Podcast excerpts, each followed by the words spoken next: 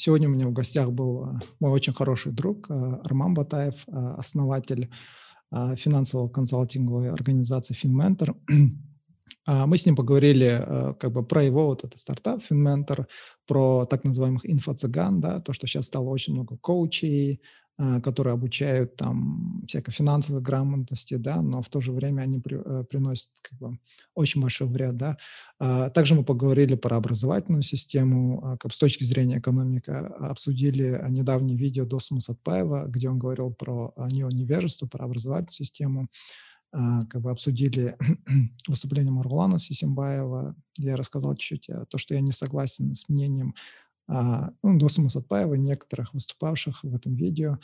А, потом мы поговорили про а, такое понятие, как минимум wage, да, то, что в Казахстане это тоже обсуждалось. Минимум wage – это как бы минимальный доход, зарплата, да, который государство уплачивает безработным людям или вообще людям, у которых сложности. Стоит ли нам это делать и вообще как бы с точки зрения экономики правильно ли все это? Мы вот, вот такие вот моменты обсудили. Да, надеюсь, вам это видео понравится ставьте лайки, комментируйте и делитесь, если это видео вам нравится. И обязательно, да, подписывайтесь на канал FinMentor в Instagram, на Facebook, э, в Телеграме. А, очень дельные советы. Это чисто такой специализированный а, финансовый консалтинг. Получается, они предлагают конкретные инструменты именно конкретно по финансовой грамотности. Да, это не что-то вроде коучинга, да, там мотивации, там, я не знаю, там каких-то наработок каких-то привычек, я не знаю, позитивного мышления. Это чисто конкретно специализированные а, курсы, направленные на то, чтобы повысить реальную финансовую грамотность, да, не в кавычках, а реальную финансовую грамотность. Так что, надеюсь, а, а, как бы вам понравится все это. Все, окей. Всем удачи и а, смотрите мою а, беседу с Арманом.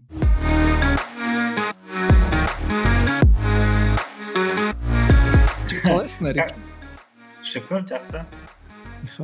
Рассказывай давай. Как, когда мы последний раз с тобой виделись? Вахта уже, да, это было? Помнишь? А, да, да, да, да. Вахтау было. Где-то, наверное, года 4-5 назад уже, честно. Да, не говори. Я потому что э, закончил аудитом заниматься э, в РД в 2016 да, это тоже. Да, не говори. Значит, до этого было. С тех пор, я смотрю, поправился. Битыгу. Шучу, шучу, Не, нормально. это чисто, чисто из-за зума. Реально из-за зума. Да, а ты наоборот похудел. Да, я капец жестко похудел. Да, этот, э, да, этот, я смотрю, ты очень популярен я про, а, этот по, поискал в этот в Apple подкаст, завел Арман Батаев. Аж два эпизода с тобой вышло. У Каиржана этот uh, Find Your Bee, и потом еще какие-то ребята, uh, забыл, там двое, двое ребят на рисунке нарисовано было. Да, да, да. Про, про бизнес они, да, uh-huh. они больше про малый бизнес, онлайн-бизнесы. Uh-huh. Uh, у меня же как вот образовательный проект по финансовой и инвестиционной грамотности. Э, ну, у Хайржана я выступал как непосредственно по своему проекту, типа как это, ну, чему и мы обучаем. Да? А у ребят э, там больше уже был акцент на со стороны бизнеса, да, как это вести а, онлайн а, образовательный проект и работать дистанционно, ну то есть с любой точки мира. Да, да, да. А, в принципе, это же можно хоть откуда теперь делать. Не говори. Ну давай тогда этот э, коротко о себе, наверное. Кто ты, чем ты занимаешься вообще для слушателей? Угу. Да, конечно. Выключу, чтобы нам не мешали. Секундочку, quit и выключу. Все. Все выключил. Меня зовут Арман Батаев. Я финансист, ну, заканчивал э, Павлодарский казахско-турецкий лицей в 2006 году. Ну, с тобой мы вместе учились э, в КБТУ. Я в КБТУ учился полтора года где-то. После третьего семестра э, я уехал э, учиться в Америку, закончил э, в 2011 году по специальности сельскохозяйственная экономика и отдельно да, второй менеджер был бухгалтерский учет. Э, уже находясь там, в принципе, смог получить job offer от нескольких компаний, э, принял офер от EY, работал там, это полтора, полтора года, да. Дальше пригласили работать в РД «Казнайгаз», во внутренний аудит. Ну, самое основное, наверное, больше времени там проработал, больше четырех лет. А, вот как раз-таки, когда я ездил, э, ну, объездил, в принципе, весь запад нашей страны, не только запад, но и южные регионы, потому что активы были в Козларде, а, Мангистауской области, в Атравской области. Ну, мы должны были полностью вдоль и поперек, потому что нефтегазовые добывающие управления, они находились э, ну, далеко да, от города, так скажем. А, и э, в Уральске, тоже Западно-Казахстанской области, э, ну, удалось все пообъездить в рамках своей работы. Ну, также работал финансистом в самом РД, дальше в Алмаксе поработал в нефтегазовой отрасли, именно в Атрау. Кстати, я два года, да, ровно два года почти работал в Атрау. И вот э, сейчас в основном работаю в МФЦ, занимаюсь привлечениями э, прямых инвестиций на проекты. Ну, то есть, э, так скажем, помогаем нашим а, инвесторам, ну, то есть проектам привлекать инвесторов, что должно быть там, упаковываем, упаковываем их, на что будут обращать внимание. Ну, то есть такой небольшой верхний уровень due diligence, так сказать. А, ну, когда еще находился в Атрау, а, э, я занимался консультированием, а, а всегда у меня было хобби а, еще с первого IPO, когда там Кастрансойл выходил на народное IPO в конце 2012 года, тогда участвовал, затем э, сам как бы торговал на фондовых рынках Сначала на локальном, на зарубежном, потом другим помогал. И в какой-то момент я понял, то, что, в принципе, это может стать моим полноценным а, как бы занятием, потому что уже начали как бы за консультацию деньги. А, я перестал стесняться деньги просить ага. за консультации, да, потому что когда а, ну, я помогал, в принципе, сначала бесплатно, потом, потому что много запросов было, там, сказал 20 тысяч. Потом я когда узнал, сколько это на самом деле стоит, да, то, что там, э, там 3-4 часа консультации на самом деле стоит 300 баксов, и это минималка вообще в стране даже нашей. Э, я понял, что, в принципе, этим можно, оказывается, жить, и э, для осуществления этого проекта переехал с Отрава обратно в Астану, а, и вот, есть, и сейчас, э, получается, ты полноценно этим, да, занимаешься? А, вначале как бы полноценно занимался, сейчас это я больше как эм, владелец. То есть э, там потом, нет, там потому что уже есть э, ментора, есть, э, то есть сотрудники, там, э, так, скажем, отделы продаж, маркетинга, ментора, продюсеры, которые составляют э, правильно а, курс. Э, соответственно, там у меня уже больше роль такого репрезентатив, да, ну, как бы представлять представительство. Да. А так у меня э, основная работа, это, как я уже сказал, про привлечение инвестиций uh-huh. в страну. И что вот этот финментор же, да, называется? Да, да, FinMentor, да, давайте лучше, мы же как раз будем про FinMentor сегодня разговаривать. Ну, я этот, э, думаю, мы не ограничимся. Это такой чисто неформальный разговор вообще я хочу устроить, потому что я так думаю, уже с, э, и с Кайржаном на FindYourBee, и с другими ребятами, ты, кажется, уже про FinMentor конкретно уже поговорил. У меня больше такой, знаешь, э, ну, я вообще в финансах ноль, Кроме того, что нужно тратить э, меньше, чем зарабатываешь. вот это я запомнил, и все, да. Поэтому это у меня... самое основное. Да, у меня не будет таких, э, наверное, экспертных вопросов, как у Хайржан или у других ребят, так что я не надеюсь, что я сделаю что-то еще лучше. Но мне больше просто так. Так джайски поговорить вообще про экономику страны, наверное, как ковид на все это повлиял. Ну и вообще, да, первый вопрос, вот твой финментор, да, еще один, так скажем, образовательный, это образовательный, да, проект, стартап. На рынке сейчас очень много, да, стало коучей, менторов, которые обещают миллионы, я не знаю, там, ну, твоя вот, вот это вот, твой проект, да, он а. что обещает? Он тоже обещает миллионы, там, я не знаю, людям легко за, это, разбогатеть сразу, или какой у вас там подход?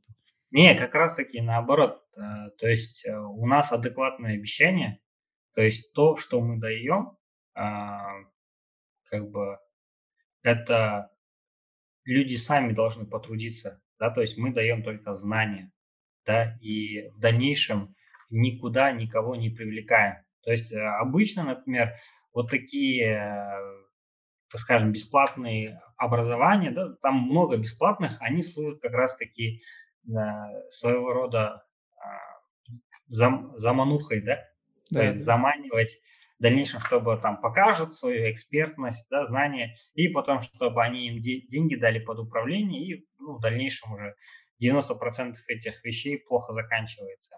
У нас нет, наоборот, мы говорим, что у нас для таких вещей всегда лицензия нужна.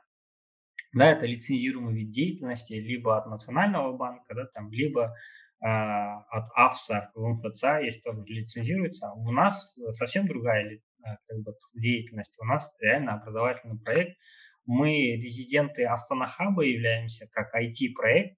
Да, у нас полностью онлайн все. А, мы используем платформу а, Google Classroom, GitCourse, а, ну, то есть, соответственно, и все дистанционно да, проводится. Одни из первых, наверное, начали использовать Zoom, пока это даже еще мейнстримом не стало. Ну, то есть... Э, Пионеры. Давно. Пока ну, люди так Zoom узнали, когда COVID случился, да, а мы Zoom, в принципе, использовали ну, еще до этого. Вот, наверное, основное это то, что вот чисто на практике, как я сам доходил, это там, ну, начиная с 13 или, там, года, там, э, набирал опыта. 3-4 года моих практических опытов по формированию капитала какого-то да, личного, э, как раз-таки я этим и поделился. То есть какие государственные программы использовал, э, где хранил деньги, как приумножал их, ну, то есть и на что надо обращать внимание при выборе банков, брокеров, э, как пользоваться страховыми продуктами, да, и вообще зачем им пользоваться. Там, ну, 95% наших людей обычно не знает, э, зачем нужны страховые полисы, да. А, хотя ну, за рубежом, ну, я, я же жил за рубежом, они вообще как бы не могут, у них обязанность, да, у каждого там должна она быть. Э, не дай бог, если э, его нету и с тобой что-то случилось, все, то есть все твое состояние как бы в тот момент уйдет, да, там э, сразу все потратишь, чтобы возместить. А у нас-то, как всегда, там, люди на, привыкли всегда на бесплатные, а этими вещами никогда не пользуются и не знают, зачем вам нужно. И когда какое-то несчастье случается, там потоп, там, землетрясение, но люди обычно ищут то, что, ну, почему-то думают, что государство им должно возместить. Хотя, ну, во всем мире это только у нас вообще государство за что-то возмещает. Э, людям надо, наверное, как бы посмотреть вокруг, а как в других странах, да, нигде больше не, такие вещи не возмещаются. Просто у нас же много было, там в Западном Казахстане были потопы, потом еще где-то потопы, где-то что-то взорвалось, да, там э, не, ну, эти вещи всегда должны покрываться ну, страховками, да, то есть страхование недвижимости, имущества, складов, я не знаю, жизни, здоровья. Эм, ну вот этими вещами, получается, вот... мы отвечаем. У тебя вот когда приходит, ну, на ваши курсы, контингент там вообще, какая аудитория? Ну, а каково, каково вот соотношение тех, кто приходит э, в надежде на то, что это будет легкий способ заработать большие деньги, или Нет, же люди приходят он, такие уже? Ага, мы, мы не берем. То есть э, у, у нас очень ограничено. Ну, в принципе, наши курсы для многих недоступны. Сразу скажу, для 97% будут недоступны. В смысле, дорогие? А, нет, не то, что курсы дорогие. А, у нас просто люди мало зарабатывают. Да, ну, то есть mm. средняя зарплата медианная, она в стране где-то около 150 тысяч тенге. Uh-huh. Курс э, базовый у нас стоит 80, э, да, а продвинутый 150. Соответственно, как бы для Смотри, большинства это тебя... недоступно. А у Шамиля сколько стоят его курсы? Я не знаю, честно. Я, э, у него, бы, кажется, дешевле, чем у тебя. Не, ну Шамиль, он про что говорит? Он, наверное, я не говорит... знаю, я вообще, я ни разу не ходил. А, ну, но... я тоже не, не знаю, но здесь просто а, наши, те, кто у нас обучались на разумном инвесторе, большинство, они за 2-3 месяца эти деньги возвращают сразу же. То есть потому что рынки-то растут, да, uh-huh. там даже несмотря там на кризис, рынки, то, что деньги много в мире печатается, да, там станки включены вовсю, да, там за это, за полгода Америка напечатала 6 триллионов долларов, да, это колоссальные деньги.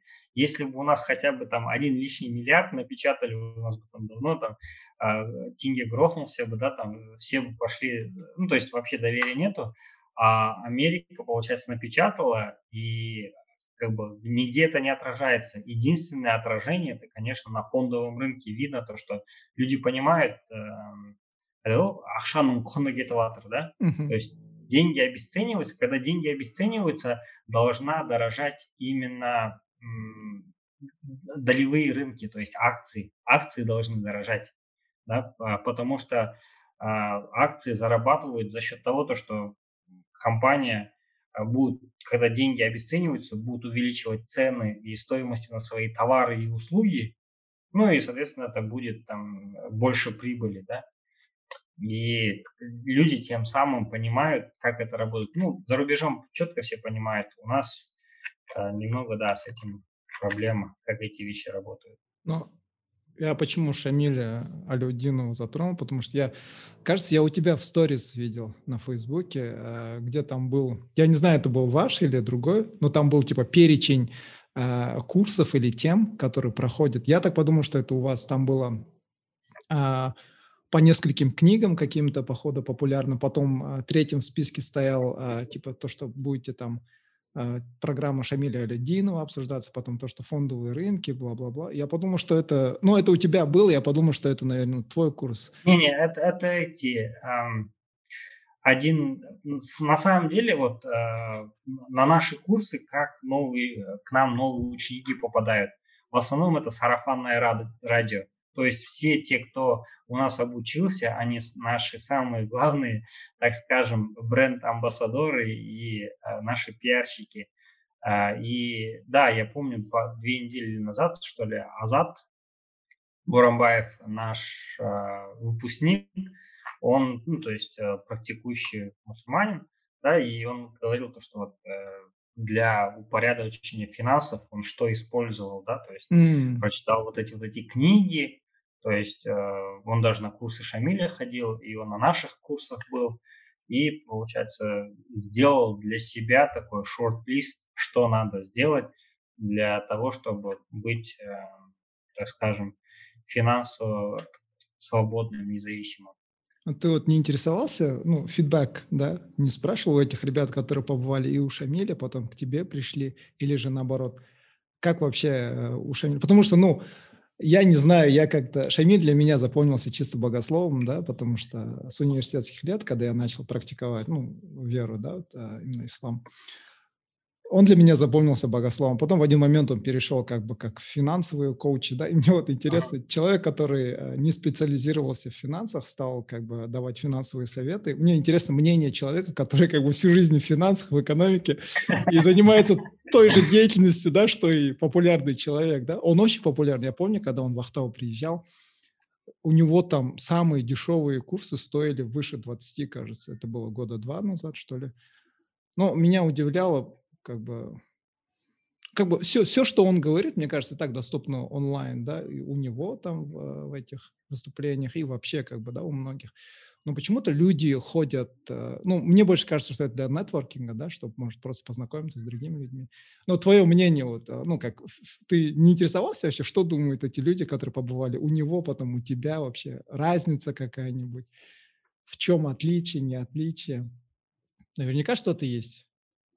Ты же как а, бы ну, профи я, блин, я пару лет назад спрашивал, да, когда начинал только, как раз когда Азат учился, я спрашивал, он говорил то, что э, по, намного полезнее наши курсы. Почему? Потому что мы э, там в течение трех недель прям каждый день ну, идут занятия, да, то есть и человек должен сам эти занятия выполнять, и он по каждой своему кейсу получает фидбэк. А, ну, это дорогого стоит, э, ну, чтобы получать именно по твоему кейсу фидбэк. Другие этого не видят, да, а, как бы это онлайн все делается. А, там это, ну, то есть очень большое количество людей, да, аудитории, а, там билеты подразделяются, кто ближе, дороже, кто дальше, дешевле, и это проходит просто в виде как бы а Тони Робинс, да? Да, примерно так, да. А у нас нет, у нас э, четко есть то, что группа не может быть больше 12 человек. То есть э, один ментор, э, три недели, он только вот 12 человек ведет, да, там. Ну, возможно, есть у нас другой ментор, один ментор, который, у нас всего четыре ментора, и один из них у нас полноценно этим только занимается, соответственно, он может две группы брать, он и берет две группы параллельно, потому что ну, время его позволяет. А, в группах, как я уже сказал, не может быть больше 12 человек, и каждый получает фидбэк именно по своим кейсу. А, на самом деле на нашем рынке нам вообще не с кем конкурировать, и нету никакой конкуренции, и нету никакой альтернативы. А, то, что мы делаем, в Казахстане нету, не было и нету. Да, то есть Знаешь... я это создавал по аналогии э, американских, э, так скажем, школ. То есть ну, как у тебя, там да, я у тебя вижу, э, ну, я всегда, как бы, когда твои даже посты читаю, у тебя такое специализированное конкретное знание. Но, э, ну, Наверняка, да, нету э, конкурентов, аналогов нету, да, в Казахстане, но это те, что как бы официально, да, как бы э, уровня твоей школы. Но а, если посмотришь, сейчас же социальные сети, да, очень популярны, что на Facebook, что в Instagram, очень много стало таких коучей, которые действуют регионально, да, допустим. У нас э, в Ахтау э, есть э, женщина, которая раньше занималась то ли ясновидением, то ли чем-то, короче, и она стала крутым блогером. И, ну, получается, она, соответственно, и курсы всякие проводят. Да, у нас есть э, девушки, э, были там супермамы, начали делать курсы про продуктивность. Таких очень много становится, да, коучей очень много становится. Я вот, я не понимаю, как бы для меня, э, почему люди обращаются к, лю- к таким вот людям, да, у которых как, как такого нету э, ни специального образования, ни специализированных каких-то навыков, но за счет того, что они очень хорошо себя позиционировали в социальных сетях, да, за счет брендинга, стали очень популярными, авторитетными, очень, у них такой массовый фоллинг, и они там идут, делают курсы какие-то, да, что-то вроде а там, э, и там, э, представь, да, там визуализацию делай, картинку залепи, представь, что ты в Монако, и ты разбогатеешь, да, что-то вроде секрета, и люди идут, до сих пор ведутся, да, на это. Ну, ты сам как считаешь вообще? Ну, для тебя это как бы не напрягает или для тебя это нормально, то, что как бы ты как бы в своем таком, может быть, не столько массово, но как-то что-то делаешь?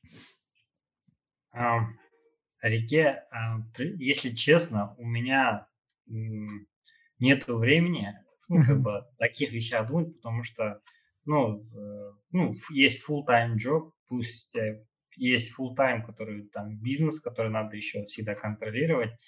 Uh, ну, есть еще несколько проектов, где я задействован, да, так. Mm. Поэтому uh, о таких вещах, uh, ну, я, конечно, думал мне, потому что мой отдел продажи и маркетинг все время говорят, веди свой Инстаграм, но я не такой человек, то есть, который там любит фоткаться. Я вообще ненавижу фоткаться. То есть, Ой, э, да ладно. Нет, я... честно. У э, тебя, мои... у тебя на WhatsApp фото такое грамотное. Я только посмотрел, это, вау.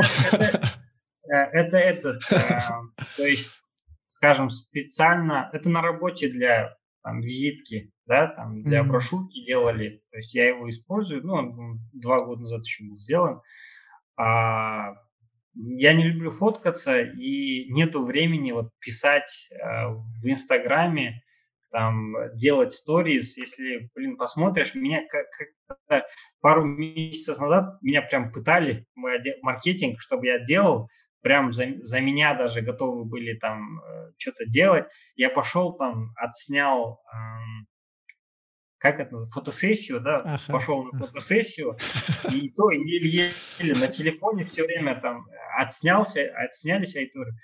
Э, и в течение где-то трех-четырех недель я как-то еще продолжал, но меня больше не хватило. Я сначала, я сказал, ладно, я удалил все свои персональные вещи, и сделал из своей странички там типа э, блог.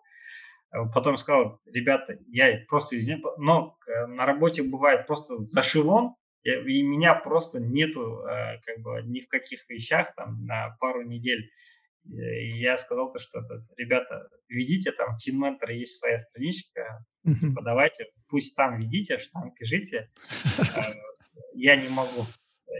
А я так понял, то, что люди, которые они мне объясняли то, что для людей очень важно, чтобы они видели тебя, почувствовали э, как бы то, что ты такой же, как они, и, соответственно, а это могут увидеть только если ты больше будешь выкладывать фото, видео, сторис. Э, ну, я, я так понял то, что вот эти блогеры, э, ну, наш, э, наш маркетинг их называет еще инфо-цыганами. Ну, да, потому что просто а, они мне кидали, то есть э, вот, вот этим вещам обучают. Ну, я не, немного был шокирован, конечно, то, что э, люди обучали опасным вещам.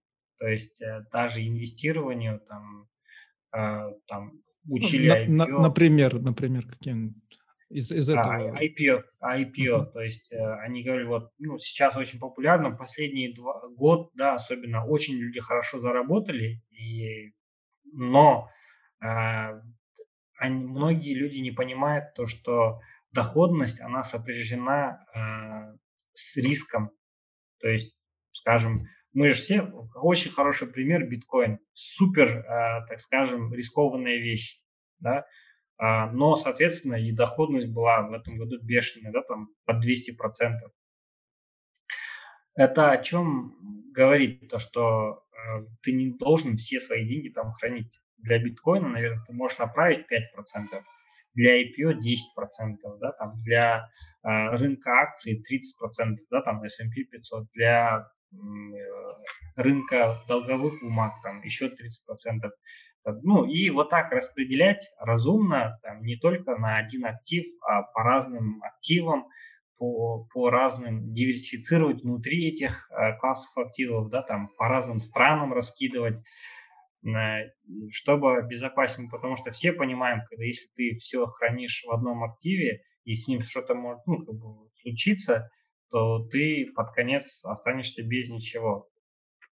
Да, и когда я видел то, что некоторые люди прям чисто там подточены под IPO, и они там говорят по максимуму туда все, э, мне кажется, это неэтично, просто неэтично, э, когда ты э, обучаешь тем вещам, мне, мне бы страшно было. Мне самому такие вещи, что кому-то говорить, это же, это же накопление людей, это жизнь людей, да, ну, это деньги на старость, да.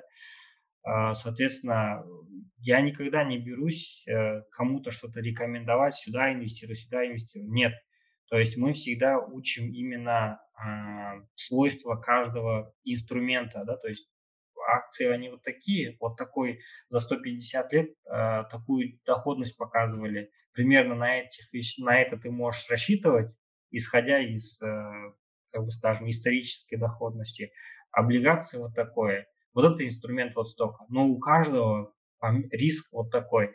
То есть, соответственно, человек каждый сам должен. И мы говорим, как за рубежом подходит, э, делают подход люди. То есть э, они смотрят, э, там, ему 50, уже все, на пенсию, там, иждивенцы есть.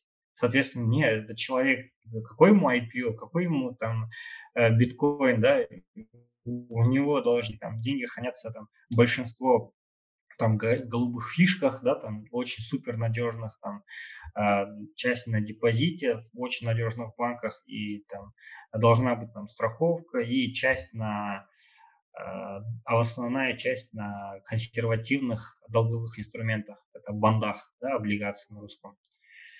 То есть, э, я извиняюсь, и ну, то есть там 30-летний тоже должен смотреть на свой риск-профиль, uh-huh. а, а здесь прям под одну гребенку, то есть э, я так понял, всем там прям идеи кидают, вот инвестирую сюда, инвестирую туда, да, э, это опасно, потому что, да, для кого-то это подойдет, но для кого-то это может быть э, губительным, да, Поэтому э, здесь потом, ну, как бы, мне кажется, этим людям надо проходить сертификацию, да, там, э, ACCA, CFA, а другие, и на этих сертификациях самый главный, самый сложный предмет – это этика, да, то есть любая э, международная ассоциация, да, сертифицированных профессионалов в первую очередь ставит этику, да, а, и мне кажется, не хватает у таких людей немного этики в том плане, потому что э, они сейчас думают ну, о заработке сейчас и не думают, а что кому-то это может навредить. Да?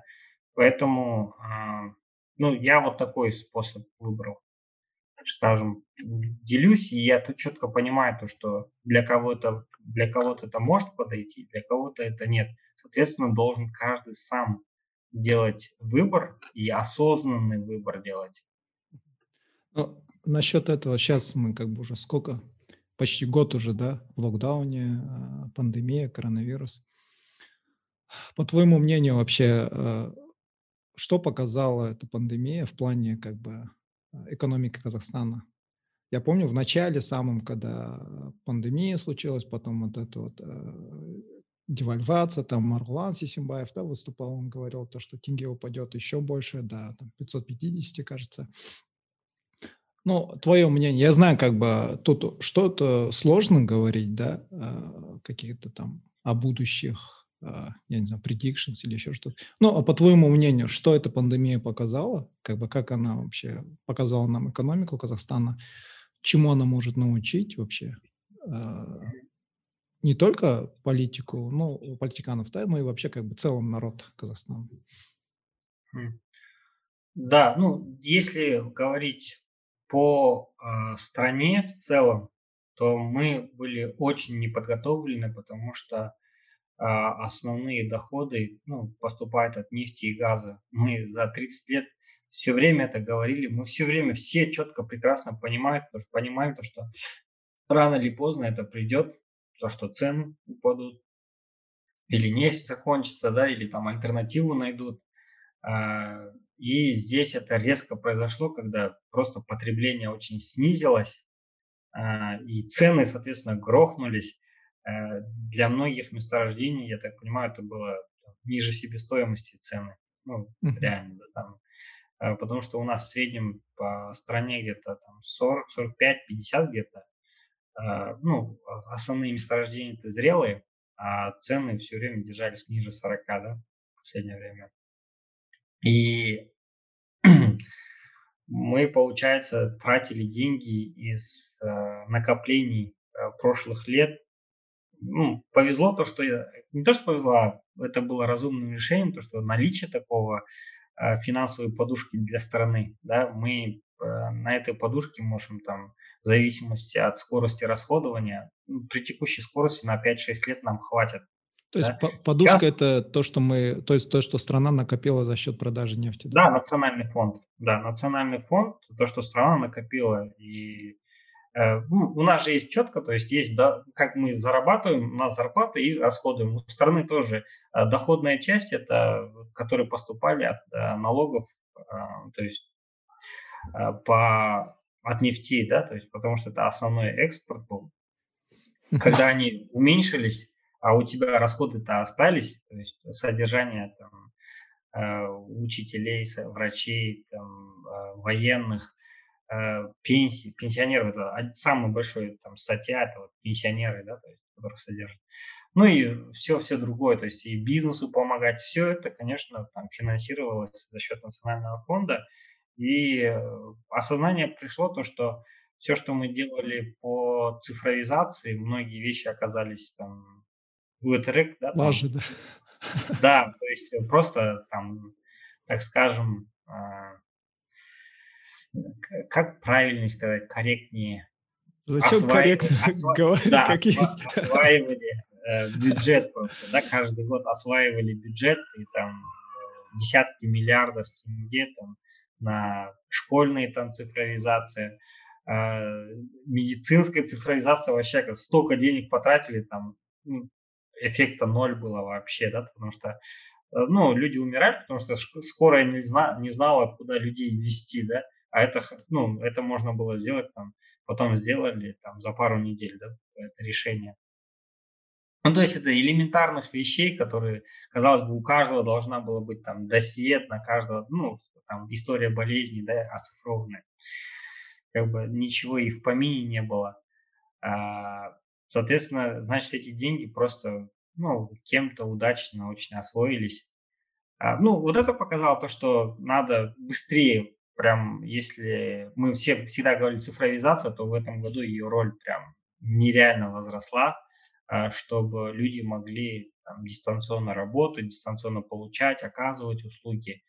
А, ну и вот особенно жизненно важные там образование, э, здравоохранение, особенно эти отрасли, да.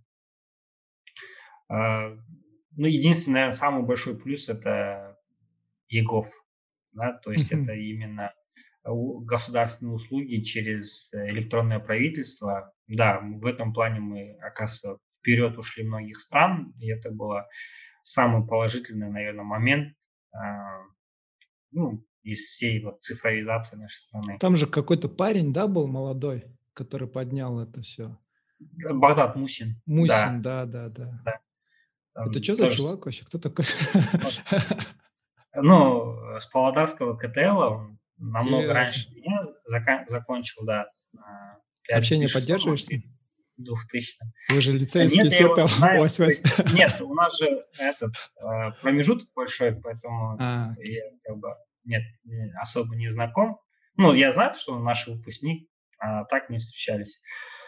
А, что а касательно людей, а, ну, вы, видно было по заявкам вот на 42 500, то, что люди были вообще не готовы, да, и а, у многих не было вообще финансовой подушки, да, а, и это было очень опрометчиво. Э, мы самые положительные отзывы о нас и да, по финментору я говорю, по, получили как раз-таки от наших выпускников, потому что люди потеряли доходы, но уровень своей жизни они там не ухудшили а, накопление, потому что, ну, первое, самое первое задание, которое мы даем, мы четко там, а, даем задание, чтобы они сформировали экстренный фонд и резервный, полноценный резервный фонд. До конца уроков они должны экстренный фонд, это 150 тысяч тенге, чтобы у них было, а, там, скажем, отдельно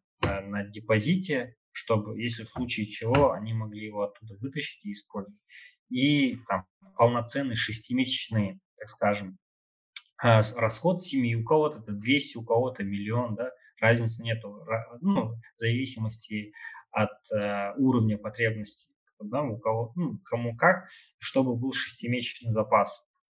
И вот э, наши, получается, от всех мы очень хорошие отзывы получили. Э, действительно, к чему готовились, к чему готовили мы людей, к, э, к тому и пришли, да. И наши люди могли не только там, э, так сказать, э, ну, то есть на деньги, на существование имели, но и смогли очень хорошо заработать, потому что там, когда в марте все упало, люди там, купили э, ценные бумаги, акции, ну, с тех пор там выросло на 40-50 процентов, да, все это все. Соответственно, многие очень хорошо и заработали. Знаешь, еще этот...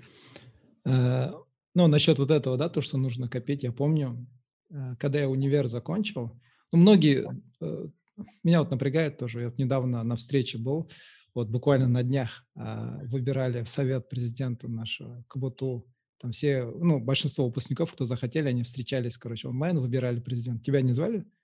Или ты отказался? Я, не, я же не закончил КБТУ. А, я да, не, точно. Не состою, да, я да. же полтора года все учился. Да, не ты... включает меня.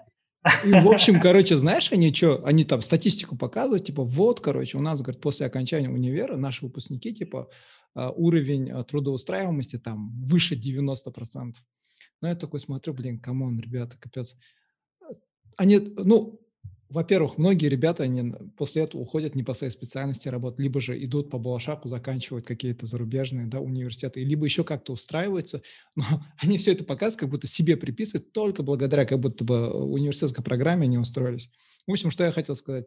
Когда я закончил универ, но э, я, получается, устроился в шарашку, да, то есть э, не все сразу, да, когда заканчивают какой-нибудь универ, даже престижно, они не устраиваются в какую-нибудь крутую компанию. Не все, да, есть некоторые, такие как я, которые устраиваются в шарашку.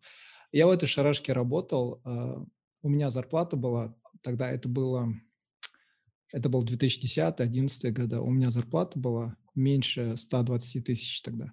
Я ее получал с двухмесячным опозданием. Получается, первые два месяца я вообще нифига ничего не получал. И я, получается, тогда, я помню, я услышал про книгу Бода Шефера. Бода Шефер э, тогда был очень популярный, сейчас не знаю. Э, он очень такие практические советы давал, я помню. И то, что мне сильно запомнилось, это то, что вот откладываю, я не помню сколько, 10% от своей зарплаты всегда, да, как ага. сбережение. И я, я, у меня просто другого выхода не было, да, у меня э, очень туго было с деньгами, я был молодой, конечно, хотелось и там по кафешкам ходить, все дела, и в кино, но мне пришлось, короче, потуже, да, завязать все. Я откладывал деньги, и, знаешь, этот, у меня получалось, хоть я и как бы с двухмесячным опозданием получал э, зарплату, мне удавалось откладывать там около 100-120 тысяч, оттуда я почти половину откладывал, так как я был молодой, тем более я как бы практикующий верующий, так что я алкоголь не пил. Много же молодых именно тратят на ночные клубы, алкоголь. Я туда, получается, никуда ничего не ходил. У меня очень большая статья расходов, получается, просто ее не было, да. И и вот так я, я хотел потом на магистратуру в этот, э, в Роберт Гордон, кажется, поступить, в UK. Я скопил деньги на это, а потом я этот, э, устроился в зарубежную компанию, и с тех пор как бы у меня все как более-менее стабильно. Но вот эти первые полтора года у меня капец было туго. Но вот эта привычка, которую я наработал с тех пор, она мне очень сильно пригодилась. И я, ну, как бы я благ... сейчас я как бы оглядываясь назад, да, я понимаю, что это был хороший опыт. Хоть на тот момент мне казалось, боже мой, это, это что, осома, это все, чего я смог добиться, что ли? Знаешь, капец, у меня был такой этот... Но то, то что... Я, я тогда часто слушал Шамиля один, он тогда еще не перешел финансовую сферу, он такой больше такие богословские, да, проповеди, но такие мотивирующие. Я очень часто слушал, это мне помогало. Я помню, я тогда начал вот эти вот Зиг Зиглера часто слушать, потом... А, кто еще там был? А, там еще один этот старик был, очень такой, э, Рон Джон или Джон Рон, Такие они мотивационные эти говорили, э, Лес Браун. Они мне очень сильно помогали, но они помогали в плане просто мотивации. И я помню, Бода Шефер мне очень сильно пригодился тогда. И этот, э, да, вот это я хотел сказать, то, что многие, вот из-за того, что вот эта привычка у меня сохранилась, откладывать, и потом, сейчас, получается, я откладываю, откладываю, откладываю, целый год коплю, потом раз в год куда-нибудь там с семьей на путешествие едем, да, куда-нибудь там ну, за рубеж зачастую. И знаешь, что вот напрягает? Многие мои родственники или знакомые, они думают, что я какой-то миллионер. Вот вы же типа за рубеж, говорит, ездите, дайте нам денег в долг. А мы говорим, блин, во-первых, я целый год коплю, да, откладываю. Во-вторых, я не хожу по ночным клубам, там, я не знаю, не устраиваю дорогие там тои, еще что-то, да, там, я не беру кредит, да, чтобы... Я, получается, в том, что вот многие люди себе позволяют, да, как бы своему этому, а, а, как сказать, кайфовать, да, я, получается, эту кайфушу урезал зато для того, чтобы раз в год конкретно кайфануть за рубежом, в смысле путешествия, да, как бы со всей семьей. И люди начинают думать, вот ты капец миллионер, жмот, когда мне деньги спрашивают, я говорю, я не дал. И говорят, жмот, И когда им говоришь, ну, копи, мы просто тупо копили, они все в шоке. И я заметил, что большинство людей просто не хотят этим заниматься. Ну, да, это здесь же, ну, так, э, как весы, то есть э, чаша весов, ты или э, сейчас в чем-то себе отказываешь, зато потом пожинаешь плоды, или ты сейчас кайфуешь и потом последствия пожинаешь, да, так скажем.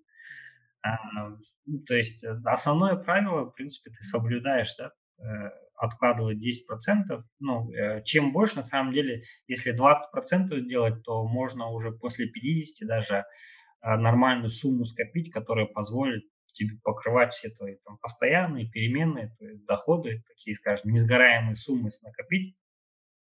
Там же на самом деле, как если у тебя там расход 400 или там 500 тысяч тенге в месяц, 400, да, там, то у тебя достаточно всего лишь там, 100 тысяч долларов иметь, да, ну, в тенге в разных активах, и они будут уже нормально приносить, да, 200 тысяч долларов.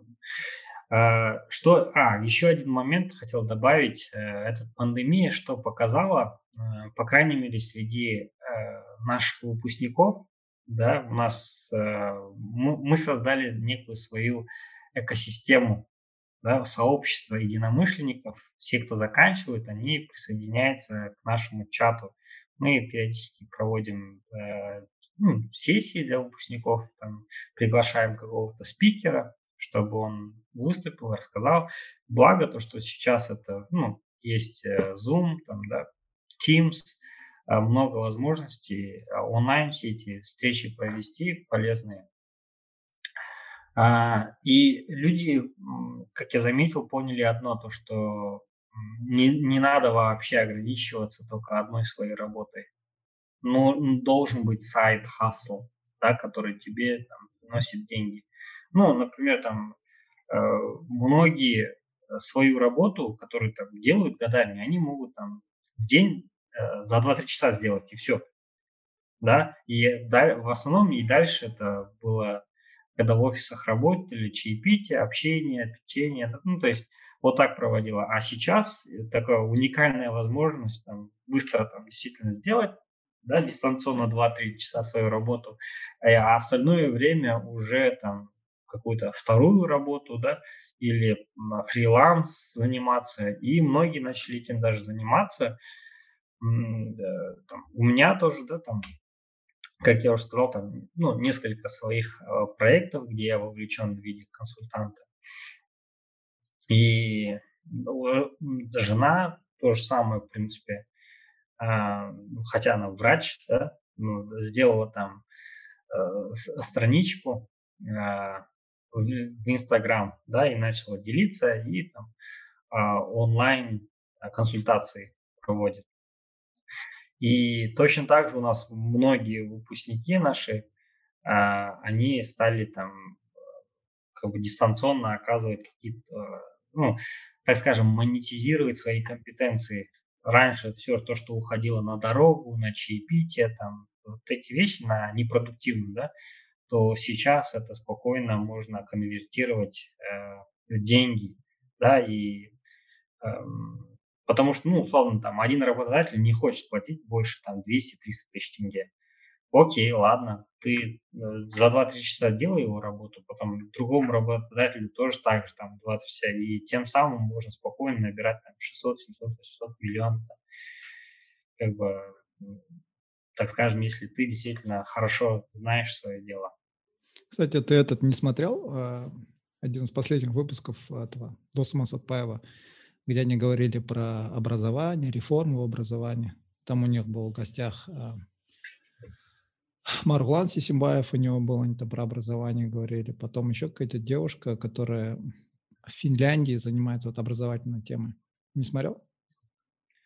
Если честно, я вообще ничего не смотрел в таком плане, потому что... Да.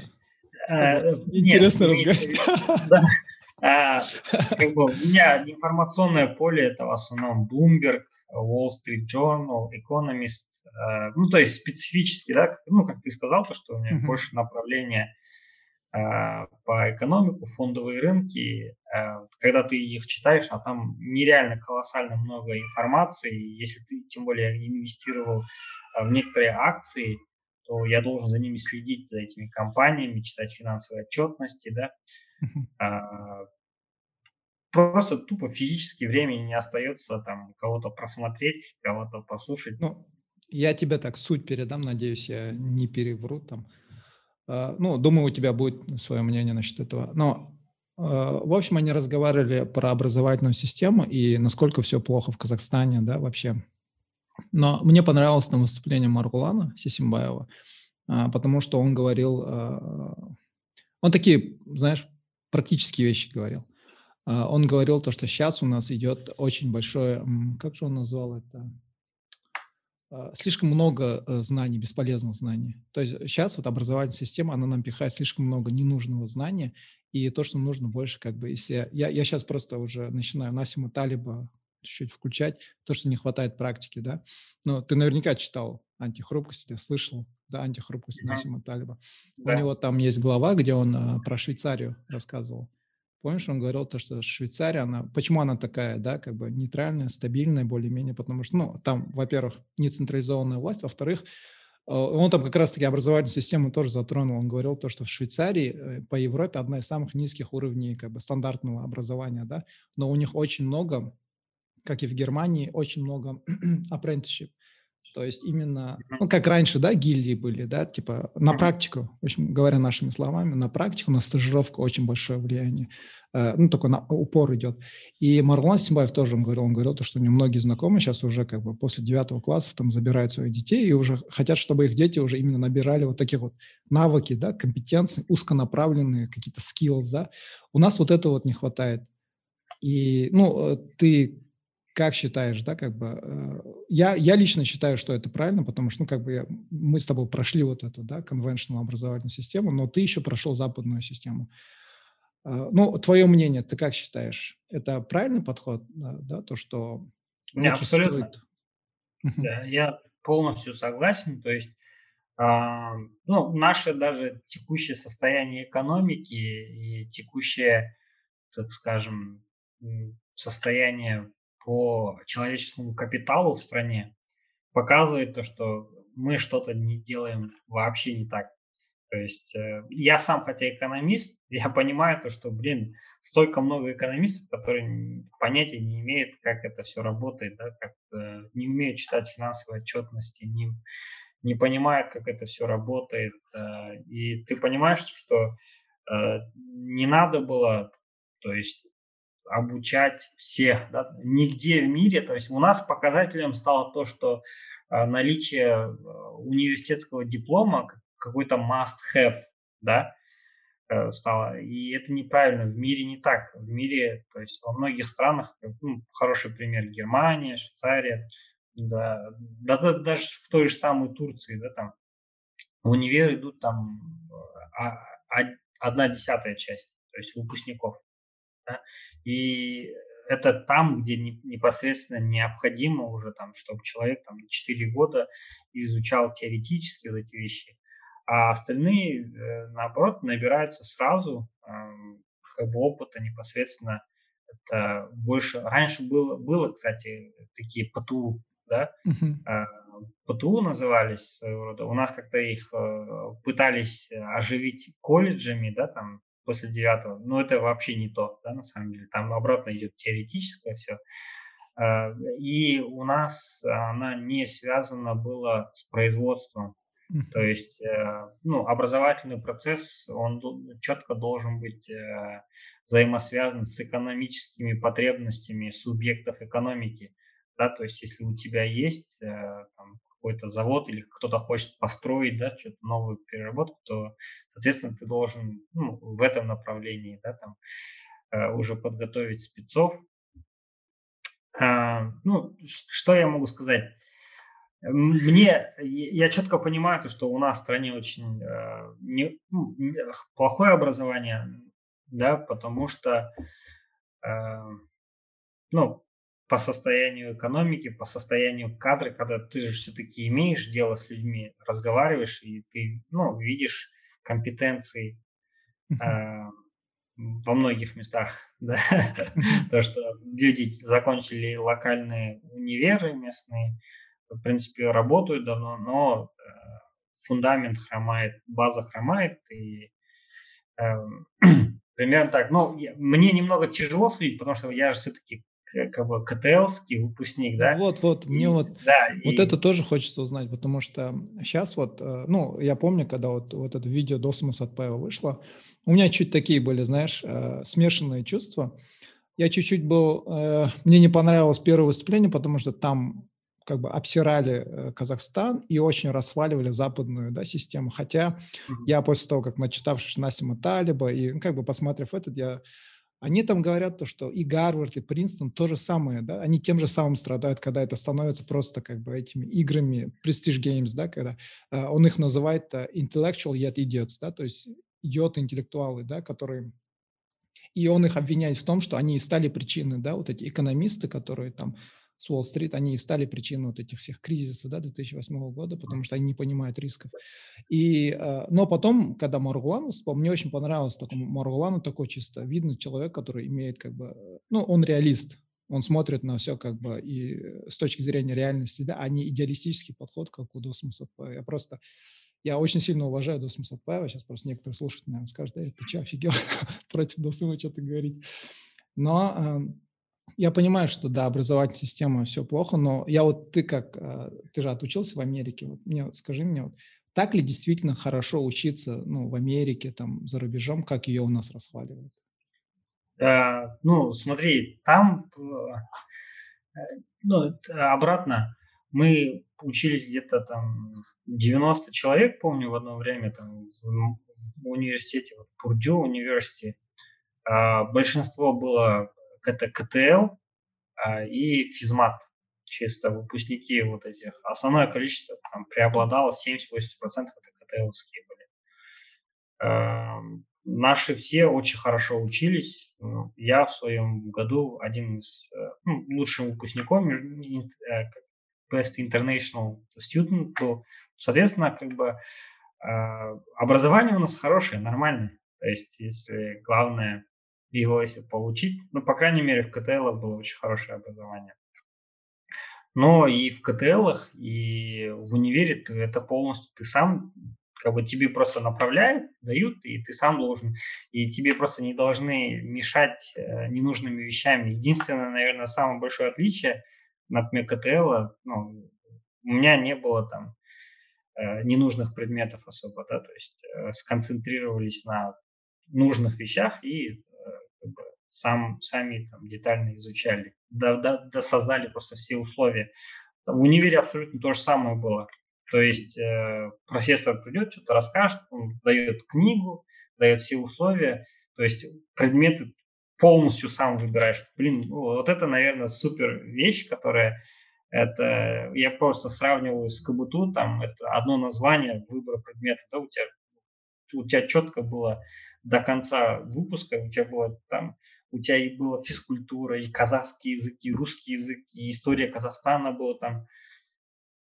Короче, ну, зачем эти предметы там нужны были, я, ну, как не знаю еще. А в Америке нет, то есть ты полностью выбирал, а, было, наверное, только там 10 обязательных предметов, которые ты за 4 года должен брать, Э, то есть это составляло где-то, наверное, 30% или 20-30% только обязательных э, в рамках своего э, специальности ты вот это должен пройти, но там, когда ты его пройдешь, у какого профессора ты пройдешь, ну, вообще им без разницы было, да? А все остальные предметы ну, как бы на выбор. Ну и, соответственно, я сам как бы выбирал, что мне нравится, кого хочу. Да? Это, еще знаешь, вот там, там как раз-таки говорили, с, ну, один из моментов, с которым я не согласился в этом выпуске, это то, что э, типа хорошее э, образование, да, а, высокий уровень образования влияет напрямую на экономический рост страны. Ну, я не эксперт, поэтому я только сужу по тому, что я прочитал. Опять-таки, в антихрупкости у Насима Талиба, там исследование, которым он там тоже отсылается, да, то есть а, он говорит то, что нет прямой зависимости. Он приводил исследование, прям посмотрел, там исследование одного чувака было из World Bank of Economics, или как он там называется, я не знаю, какой-то мировой банк. И там они показали то, что нет прямой корреляции. Хотя хорошо, это в Америке, да, как бы на Западе они говорят, нет прямой корреляции. Хотя в целом хорошо, конечно, вкладываться в образование, это в целом улучшает как бы. Но как таковой прямой корреляции нет. Но э, ты как экономист, твое мнение какое в этом плане? И я вот еще один момент добавлю. Он говорил то, что э, Насим Талиб говорил, вот это вот э, мнение, да, что высокий уровень образования – влияет на экономический рост, хотя он как контрпример приводил таки Швейцарию, да, где там невысокий уровень образования, но экономически страна процветает. Это понятие относительно недавнее. Раньше, допустим, он, он прям какой-то пример приводил с UK, где в официальных документах было написано, что само образование, education, да, там какое-то латинское слово, educar, а там означает то, что ты, э, education, образование учит тебя быть образцовым примером да, когда ты сидишь в обществе. То есть образование э, изначально, как бы до вот какого-то момента, вот до недавних пор, оно предполагало то, что из тебя делает образцового примерного гражданина. Но, но не как, не э, как а какой-то финтик э, или там, я не знаю, большое колесо в росте экономики страны. Ну, как бы твое мнение, ты как сам считаешь? Ну, я одно вижу, то, что когда необходимо делать уже что-то более существенное, этих людей мы нанимаем извне, из-за рубежа. Да, э, и у нас э, мне, ну, считается, что не хватает компетенций, и плюс также э, ну, не хватает просто рабочих. Я же был ну, долгое время аудитором, да, там на в нефтянке, и я видел то, что ну, ре, реально не хватает обычных, то есть э, хороших там, э, слесарей, да, там, ну, то есть именно экскаваторщиков, тех, кто там, бурильщиков, э, именно тех, кто, скажем, свое дело хорошо знает. И на самом деле для этих вещей не обязательно было там, универ заканчивать на экономиста и юриста. В принципе, у многих так, как бы экономические и юридические эти были, да mm. дипломы. Э, если так, если чисто по дипломам судить, там, по образованности, то у нас почти стопроцентно среднее образование и, наверное, 95% или 99% высшее образование у всех. Да, то есть, но, да, да. как ты видишь, это никак вообще экономический эффект в стране не Но видишь, эти, когда спорят, да, они как бы все сваливают на то, что у нас просто сама само качество образования и вообще образовательная система, она плохая. То есть, ну, как ты, как бы ты чисто смотришь практически, да, ты видишь, у людей есть диплом высшего образования или какого-нибудь там бакалавриата, но они работают не по своей специальности, либо же у них нет компетенции. А эти, ну, как и многие, да, допустим, как Насим Талиб говорит, интеллектуалы, да, они они говорят, что у нас просто образовательная система плохая. Я просто с этим не согласен, потому что вот у меня есть много ну, знакомых, да, вот ваши ребята лицейские, которые продукты казахстанского образования, но они как бы очень такие компетентные люди. У меня вот это вот чуть-чуть, ну, как бы я не согласен. Я, конечно, нюансов не знаю, возможно, там есть свои нюансы. Да, просто ну, хотел... Ну, да, реке там э, с лицеями немного сравнивать тяжело в том плане, то, что а, ну, по крайней мере, когда я поступил в лицей, нас отбирали там с двух или трех тысяч э, ну, человек, и 50 человек, да, отобрали. Mm-hmm. И когда ты, ну, то есть, соответственно, делаешь такой отсев, э, ты просто там более-менее конкурентоспособных собрал в одном месте, там, ну, там нам что-то объяснять или что-то делать, там надо было просто не мешать там, дать программу, и они уже сами между собой соревновались. Периодически каждый четверть это шло соревнования там, по разным экзаменам, по олимпиадам, да, то есть э, я сейчас это, конечно, уже понимаю, что это не от того, что там в лицеях суперобразование хорошее что-то было, да, а, там просто было собраны соответствующие люди. Mm. Не, То есть сам материал, да, был? Да. Хорошо. А, ну, а так, если мы-то сейчас, если в масштабах страны ты говоришь, то, э, ну, что сказать? Я, я, я не знаю, я не Ну, тем, тема, по идее, сложная, да, тема очень сложная, Я не могу комментировать, да, если там про экономику что-то спросишь, что там про фондовые рынки, я тебе могу безостановочно. Угу. Ну, кстати, э, кстати, вот еще один момент. Я вот э, смотрел подкаст Джо Рогана с э, Питером Шифом. Наверняка знаешь Питер Шиф, кто такой. Это там... Sorry, не знаю, бро. Это брокер. Он, в общем, экономист, короче. У него свой ага. тоже финансовый этот. Он там брокер. Ну, такой тоже на фондовых рынках, да, короче, тусуется. Сейчас он в Пуэрто-Рико, потому что там налоги, кажется, не платят, да? А, что-то такое было. И, в общем, а, а, в Америке, ты же знаешь, да, давно уже идет разговор о минимум wage, да, basic income, как это, блин, перевести, минимальный, как бы, минима, минимальная, как бы, не знаю, зарплата или доход, который платит государство людям, не работающим, да, кажется, что-то вроде так, кажется. И я помню, когда вот пандемия э, постучала, да, нам всем по голове, э, эти разговоры у нас тоже пошли. Кажется, Марван Сисимбаев очень положительно про это высказывается. И в Америке очень много именно таких прогрессивных политиков за это, да, консервативные против. Может, я ошибаюсь. Но вот этот Питер Шиф, он говорит, что он против этого, потому что это заставляет людей, молодых людей, лениться. Потому что он говорит, нам нужно это, да, чтобы... Потом он говорит то, что сам капитализм подразумевает то, что... Э, сам капитализм подразумевает фейлер, да, особенно молодым. Зачем молодым, говорит, этот минимум wage? Потому что большинство молодых, они и так живут с родителями, у них есть какой-то, ну, не все, наверное, но большинство, да, или определенное количество они живут за счет своих родителей, там, в доме у родителей. Им нужно сейчас вот это, говорит, да, пробовать на разных работах, набираться skills, да, а, фейлиться, учиться.